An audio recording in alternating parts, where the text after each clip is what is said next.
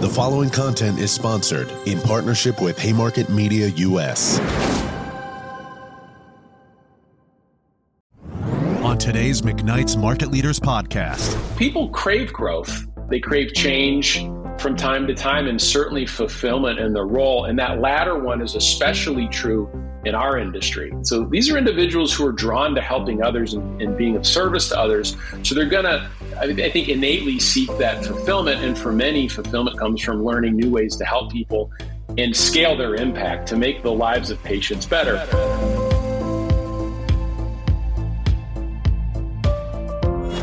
Hiring continues to be a massive challenge in the long term care space.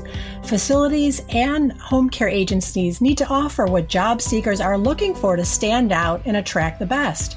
And for many job seekers, that is growth and stability. Today we have Adam Robinson of Hireology. He's here to give us some tips and tricks for providing real career growth opportunities to both recruit and retain better talent long term. Welcome to the podcast, Adam. Hey, thanks for having me, Liza. Why is offering career growth so important when it comes to healthcare hiring and retention? Well, I'll take a, a, bit of data out of our 2023 State of Healthcare Hiring Report, which uh, we, we do twice a year. Uh, it is based on a survey of more than 650 recent uh, job seekers in this industry. And what we found was 36% of job seekers in this industry would actually take a lower paying job in exchange for career growth opportunities. And so, to put this another way, job seekers aren't always blindly taking the highest paying option. I know we've had a lot of wage pressure over the last couple of years, but what we're finding, uh, you know, the the the applicant economy, if you will, is is seeing the grass isn't necessarily always greener. It's not always about the most pay. In fact, only about nine percent of our survey respondents said that they would always take the higher paying option. So instead, job seekers value uh, values are really nuanced. Yes, they need pay that meets their needs, um, but there's always a range of pay that is going to meet someone's needs. So if we're paying fairly, if we're paying market, right, if we can come close to that range and offer a robust plan for growth, we're going to be able to win over more than a third of job seekers at a time when hiring remains tough. And so what what the job seeker is asking in the moment of making that decision is what does this opportunity offer me that's more than just a paycheck? In this industry, I've got options. I can work anywhere. Everybody's hiring right now. What is it about this opportunity that's going to give me more than just a timed for money trade or transaction? So if I come to work for you, what is what does the next two years look like? Uh, and that's really how job seekers think about it these days. Uh, they think about it in 18 to 24 month windows of time. Uh, and if I can learn and grow with you over the next couple of years, I'll then, as, as that employee, reassess does this organization continue to offer me more than just a paycheck? Am I continuing to learn and grow? And so, career growth in this market means 18 to 24 months. And, and if we can tell a story and provide opportunity in buckets over 18 to 24 month periods of time, that's really the formula for success here. Very interesting. And just to be clear, what kind of workers are we talking about? Are you talking about your frontline unskilled uh, long term care worker? Or are we talking about more of a nurse kind of uh, career professional here? Well, the concept applies to all roles. It, it may be uh, certainly a bigger challenge to provide career growth opportunity to the unskilled component of the labor force in this industry, but I would challenge everyone listening to think about how they can do that. I mean, we all have stories of that individual who started off in a particular role and you may be an unskilled caregiver, you know, role, but aspired to a credentialed role to get to, to get a CNA or, or, or to get their nursing certificate or or other things that they can do to grow their career. And employers that that offer those opportunities are the ones that will win their higher share of everyone across all markets. So we want to, you know, hire the best in any cohort, and certainly if that's an unskilled cohort, we want to hire the best available, and the best available are looking to do more than just work uh, in exchange for pay. And so it's particularly important uh, in that area of the market. And then for our skilled workforce, it, it's it's imperative. Um, we have to provide a path to uh, opportunity uh, beyond what we're hiring them for in the in in the um, in that moment in time. Uh, it doesn't mean that they're always going to choose to follow that path, but the fact that we have one is just so critically important in selling the opportunity and our business as being an employer of choice as being a differentiated opportunity. Why do you think job seekers value growth so much?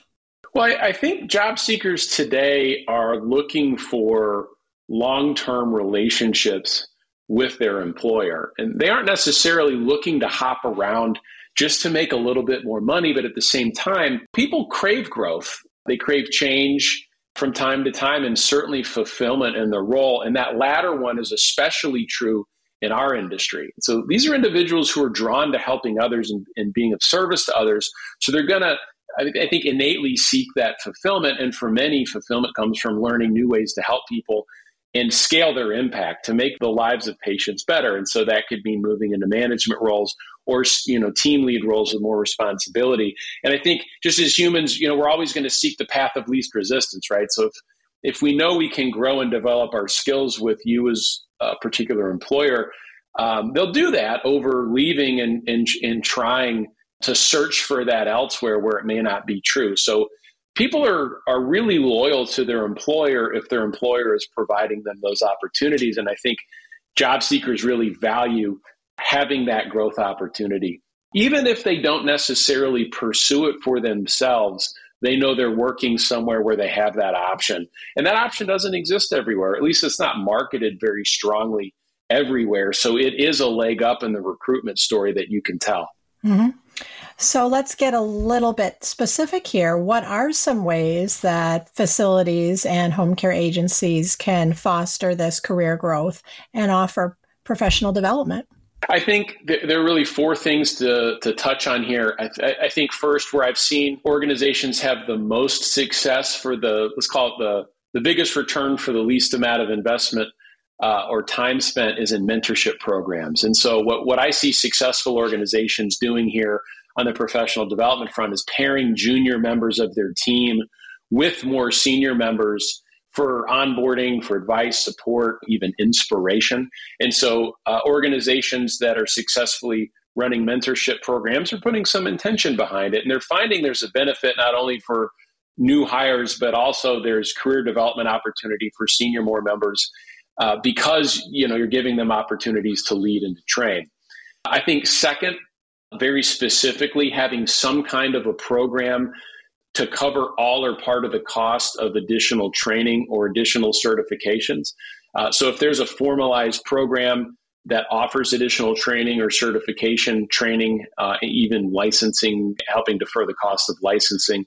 All of that goes a long way towards incentivizing people uh, to continue their, their, their learning path and, and then specifically on that front, um, you know, straight out tuition reimbursement. So, say you hire someone in a caregiver or CNA role and they want to become a registered nurse, organizations should really think about paying for them, uh, helping them offset the cost of that training and hiring them internally for open RN or CNA positions down the line. And that speaks to the fourth point I'd make, which is, you know, as a best practice, opening all new roles internally first is is a good philosophy uh, to run because it shows that we're looking internally as an employer for folks who may be ready for that next step. And the combination of those things are some really, I think, accessible uh, and immediately available offerings that organizations can have.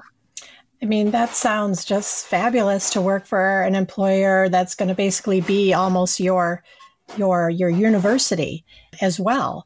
But I'm just wondering what are the pain points for organizations to do this? Obviously, there's money involved, there's time involved, there's labor involved. What have you seen as the biggest obstacles that organizations have to overcome to make these things happen? Well, there's certainly a financial uh, you know, you can look at it as a financial obstacle. I mean, tuition reimbursement costs dollars.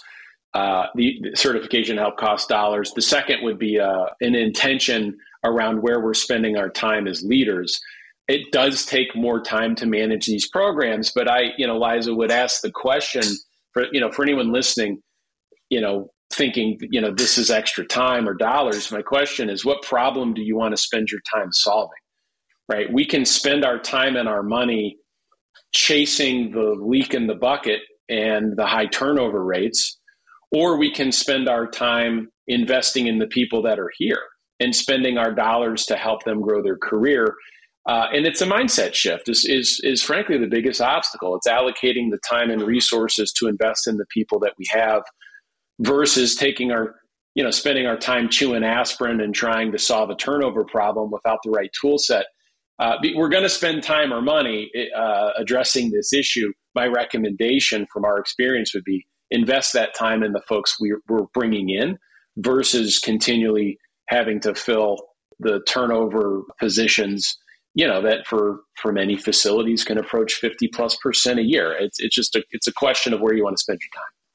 Do you find that uh, organizations have the most success kind of picking off these things one by one um, or offering them all at one time? How do you how does an organization start to pivot to this this new mindset as you say well you can certainly uh, take them all on at once or, or do it one at a time. I mean that's really an organization specific assessment you have to get through. However if you're looking for a place to start the lowest cost place to start is in the is in mentorship. I mean i would say you know the if you're looking for the least financial you know hard dollar out today commitment but probably uh, a larger time and intention commitment that would be in mentorship. If we're looking you know if we have dollars to spend but not a lot of time to spend these tuition reimbursement programs are, are great benefits that employees can opt into that require the least amount of time. And of course doing all of it's going to get you the biggest impact. So if I'm hearing you correctly, maybe a good place for an organization, whether you be a whether it be a home care agency or a long term care community to start, um, where you might get the most, um, like you said, return on your investment might just be in mentorship. Certainly, for you know the, the there's no budget line item. It's a time it's a time allocation. Uh, and, and this really needs to start at, at the top of the organization. There needs to be uh, an intention declared that we're going to invest, you know, we're going to help ease people into the organization. We're going to give them the support uh, and, and the help that they need um, to become productive and stabilize within the organization. Uh, there's no better way to do that than a mentorship program. You know, what we find is that the first 90 days of employment really set the intention or the, the stage and the, and the mindset of the new hire. So if we get that first 90 days right, they're about 70% more likely to be with us for three years or longer. And so that that initial period is just so critical in, in driving a retention rate. And if we have a mentorship program, frankly, even focused on the first 90 days, some call it a quick start program, something to that effect, where someone feels welcome, they have a place to go, a resource that they know and build a relationship. Fostering those relationships and giving that help drive satisfaction with the choice to come to work for you. And it leads to higher, longer term retention rates at the three year mark. So there's a huge payoff for the time invested. And then for the people in the organization, maybe doing the hard work, doing the training, doing the mentorship, what's in it for them? What does an organization have to do to say thank you or to reward these people for using their shifts to help new recruits?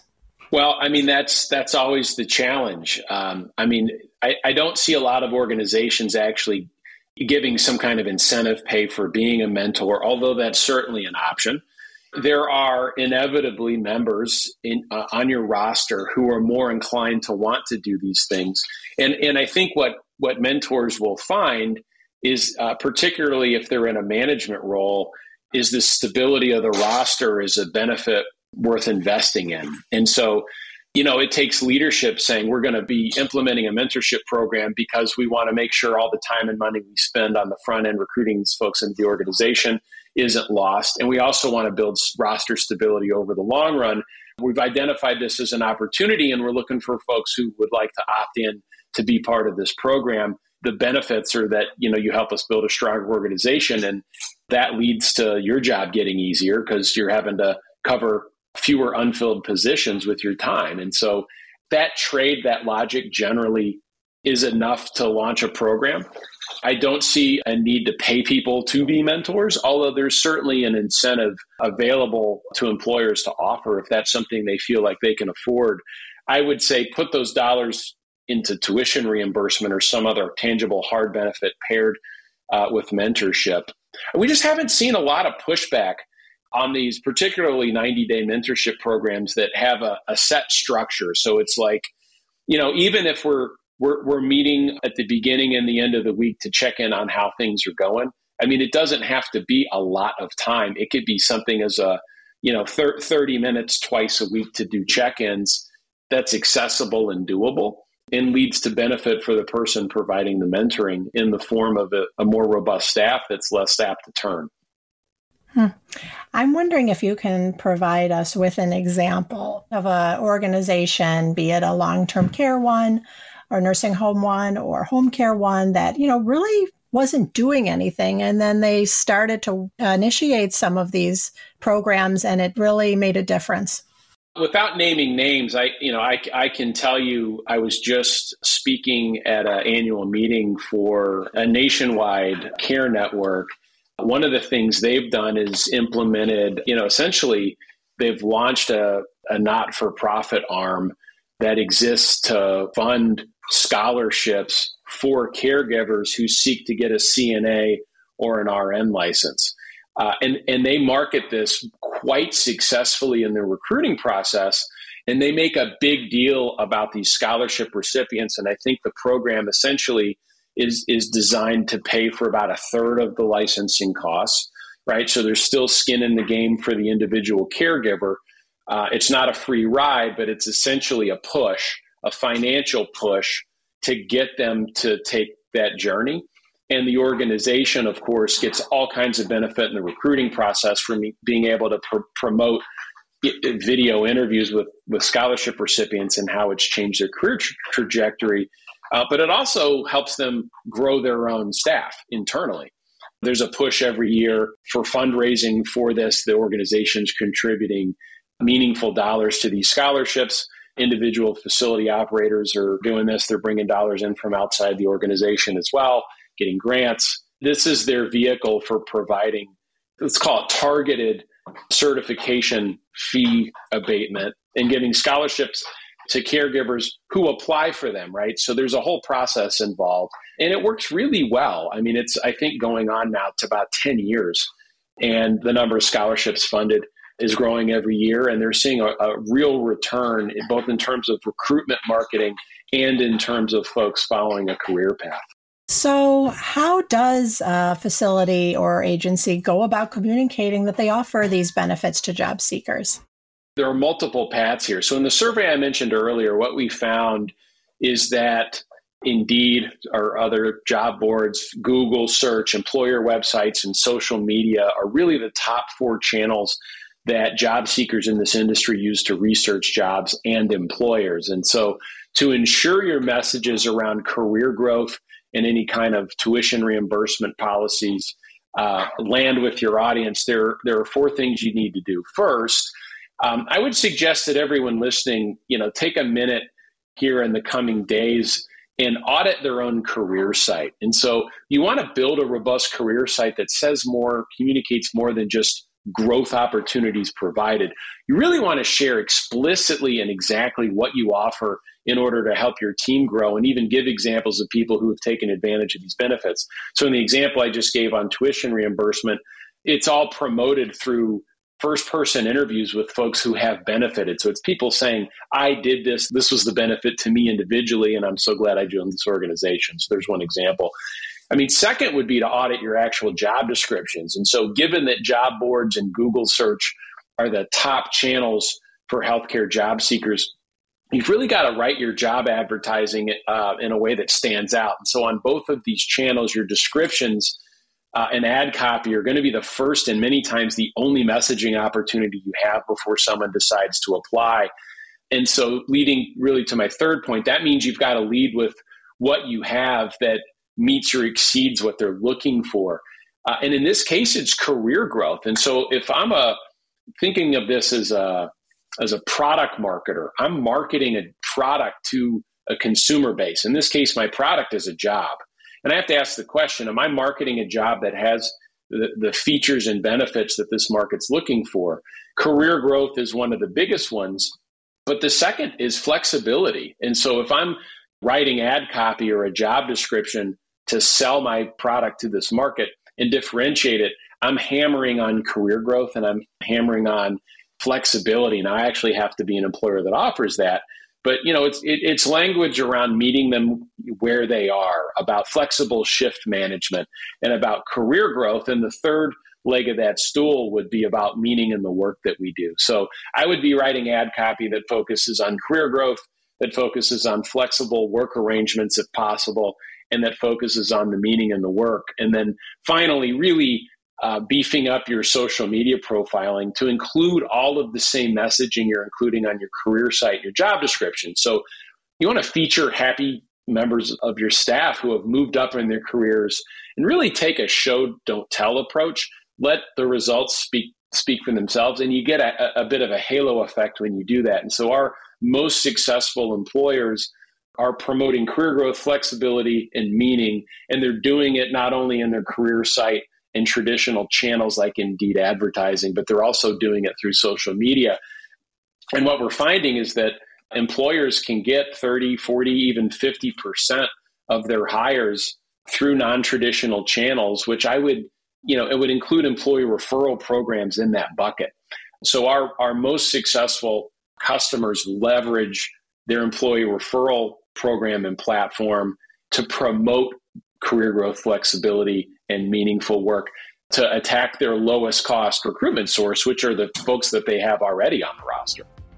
Well, that is very valuable advice. Thank you so much for joining us today. Adam Robinson with Hireology. Yeah, thanks, Liza. It's great to be here.